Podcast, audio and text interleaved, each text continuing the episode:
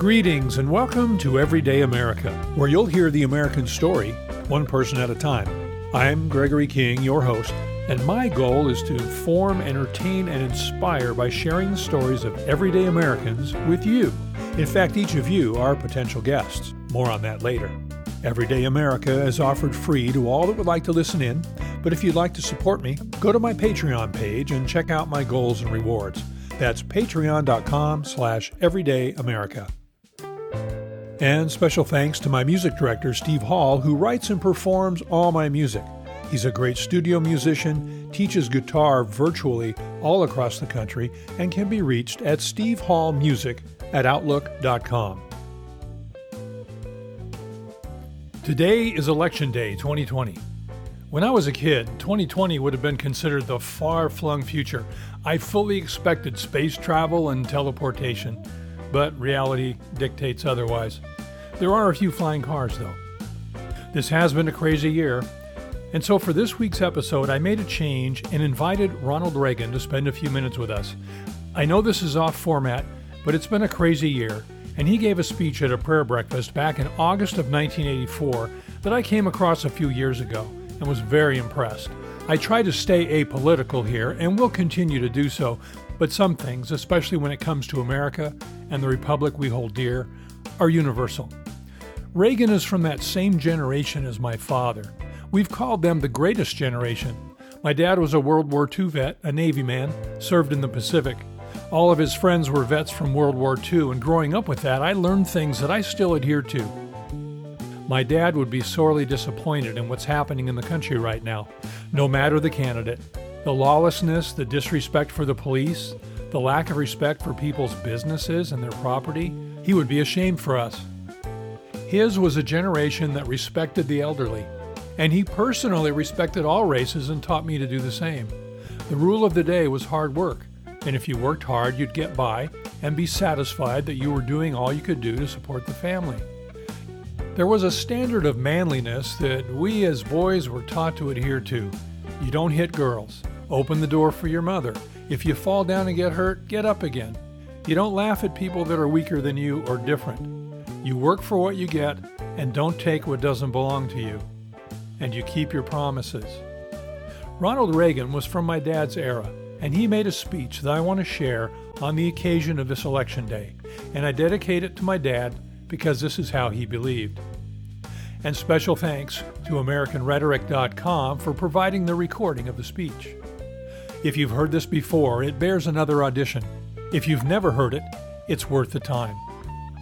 Here is President Ronald Reagan, August 24, 1984, at a prayer breakfast in Dallas, Texas.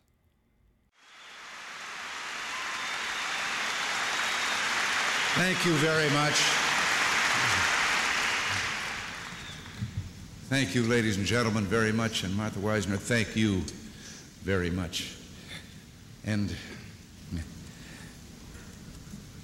I could say that if the morning ended with the music we have just heard from that magnificent choir, uh, it would indeed be a holy day for all of us.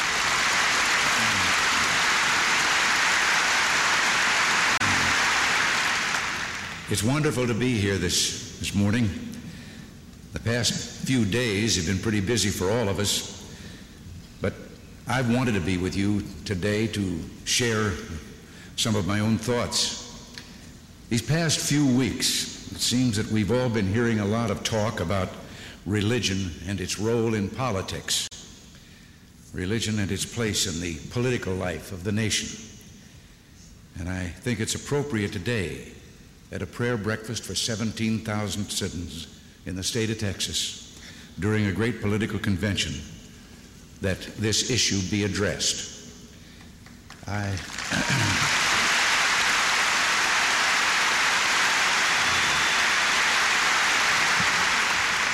I don't speak as a theologian or a scholar, only as one who's lived a little more than his three score ten,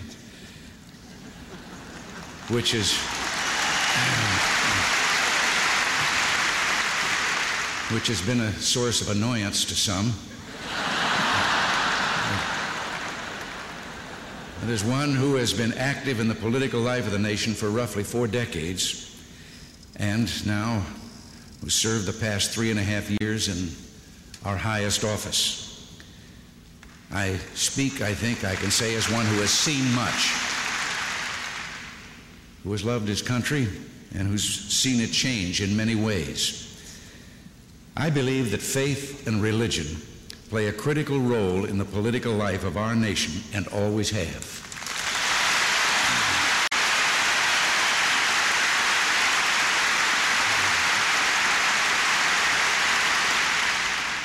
And that the church, and by that I mean all churches, all denominations, has had a strong influence on the state, and this has worked to our benefit as a nation. Those, uh,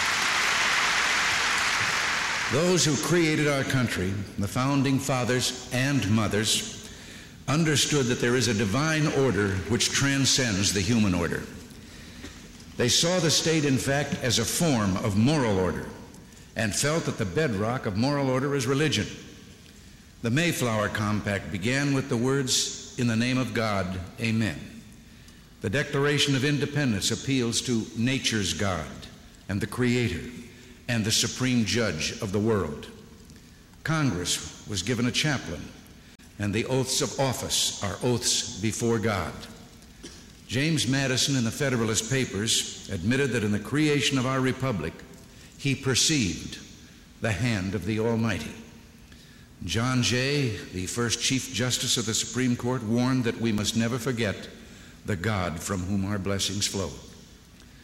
George Washington referred to religion's profound and unsurpassed place in the heart of our nation quite directly in his farewell address in 1796.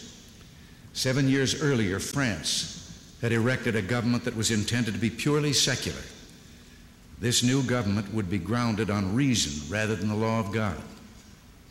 By 1796, the French Revolution had known the reign of terror.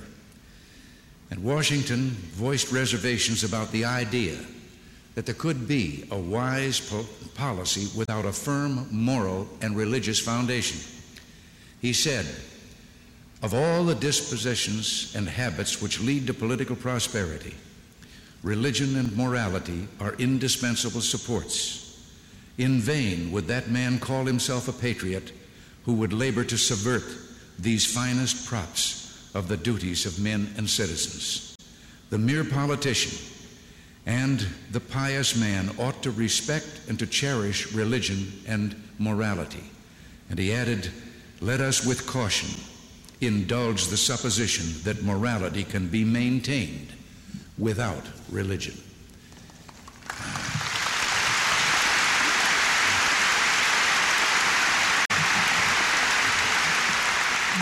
I believe that George Washington knew the city of man cannot survive without the city of God.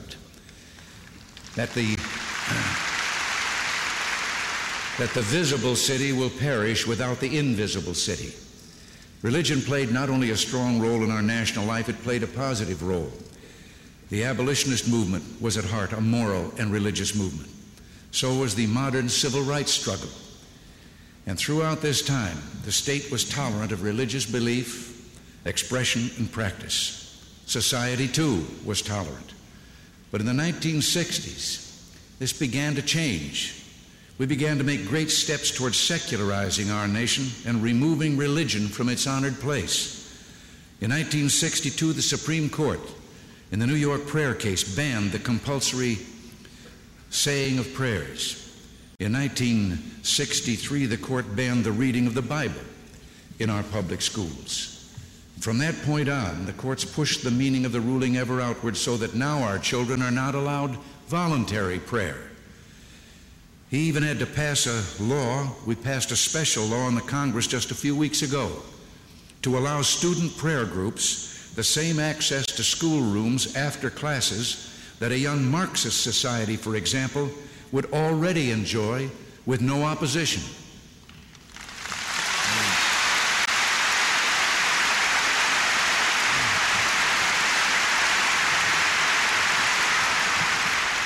The 1962 decision opened the way to a flood of similar suits. Once religion had been made vulnerable, A series of assaults were made in one court after another on one issue after another.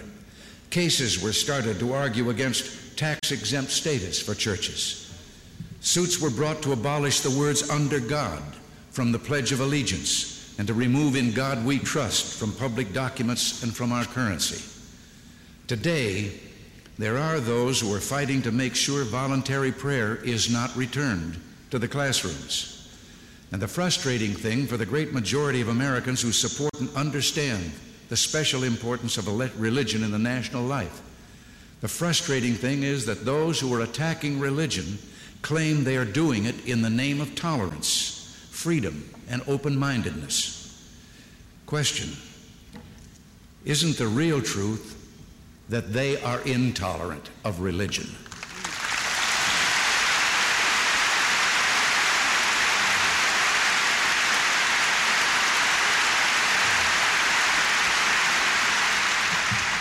They refuse to tolerate its importance in our lives. If all the children of our country studied together, all of the many religions in our country, wouldn't they learn greater tolerance of each other's beliefs?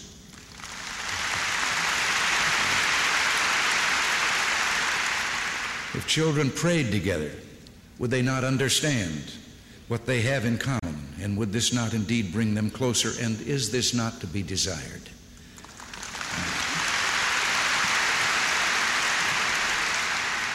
So I submit to you that those who claim to be fighting for tolerance on this issue may not be tolerant at all.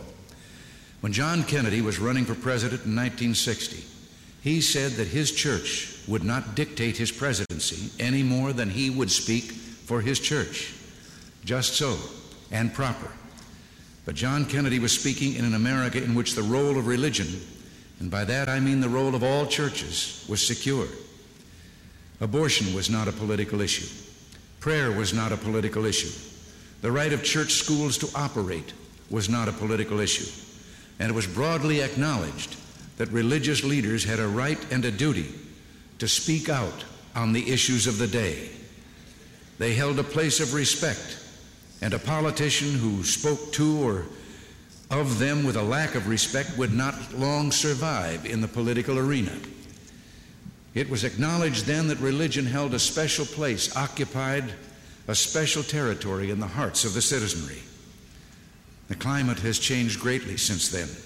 And since it has, it logically follows that religion needs defenders against those who care only for the interests of the state.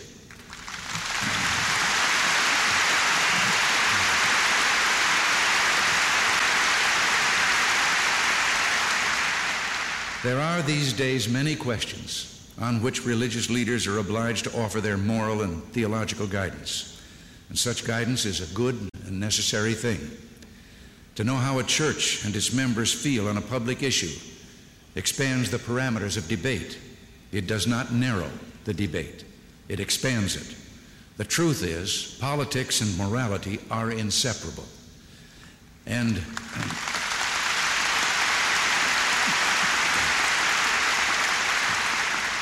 And as morality's foundation is religion, religion and politics are necessarily related. We need religion as a guide. We need it because we are imperfect. And our government needs the church because only those humble enough to admit they're sinners can bring to democracy the tolerance it requires in order to survive.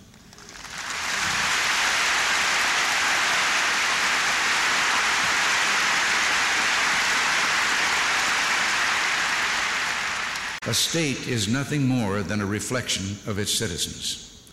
The more decent the citizens, the more decent the state. If you practice a religion, whether you're Catholic, Protestant, Jewish, or guided by some other faith, then your private life will be influenced by a sense of moral obligation. And so too will your public life. One affects the other. The churches of America do not exist by the grace of the state the churches of America are not mere citizens of the state. The churches of America exist apart. They have their own vantage point, their own authority. Religion is its own realm, it makes its own claims.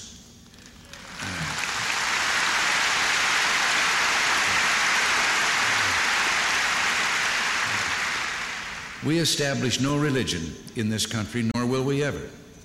We command no worship. We mandate no belief. But we poison our society when we remove its theological underpinnings. We court corruption when we leave it bereft of belief. All are free to believe or not to believe. All are free to practice a faith or not. But those who believe must be free to speak of and act on their belief, to apply moral teaching to public questions.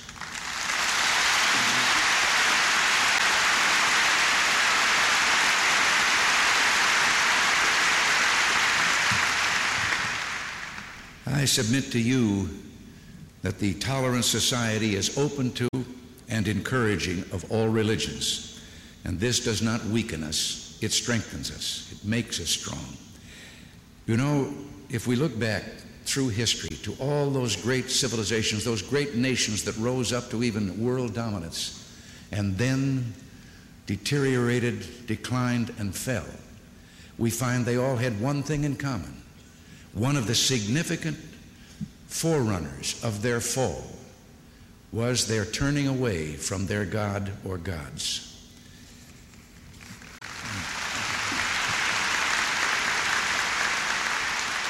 Without God, without God, there is no virtue because there's no prompting of the conscience. Without God, we're mired in the material, that flat world that tells us only what the senses perceive. Without God, there is a coarsening of the society. And without God, democracy will not and cannot long endure.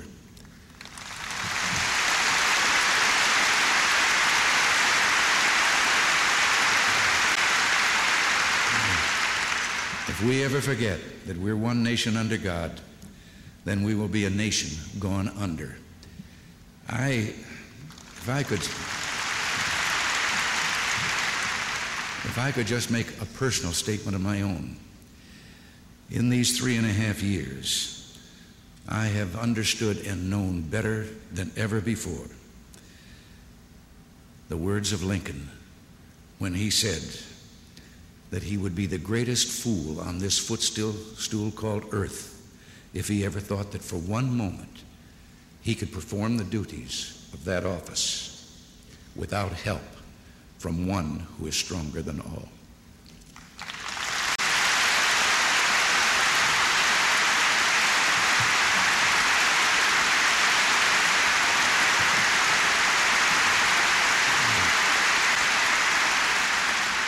I thank you. Thank you for inviting us here today. Thank you for your kindness and your patience. May God keep you, and we may we, all of us, keep God. Thank you.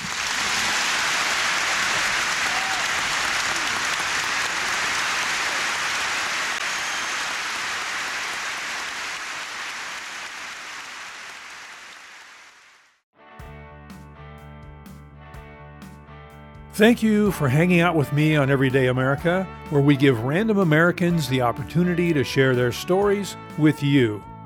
And remember, if you don't write it down, it didn't happen. So share your stories and write them down for your friends and family and for posterity, and make your story real. If you or someone you know is willing to share their story with us, send a note to everydayamericapodcast at gmail.com. Tell us why and give us a way to reach you. And finally, if you'd like to support us, go to my Patreon page and check out my goals and rewards. That's patreon.com slash everydayamerica. I'd love to have you become part of the show. See you next time.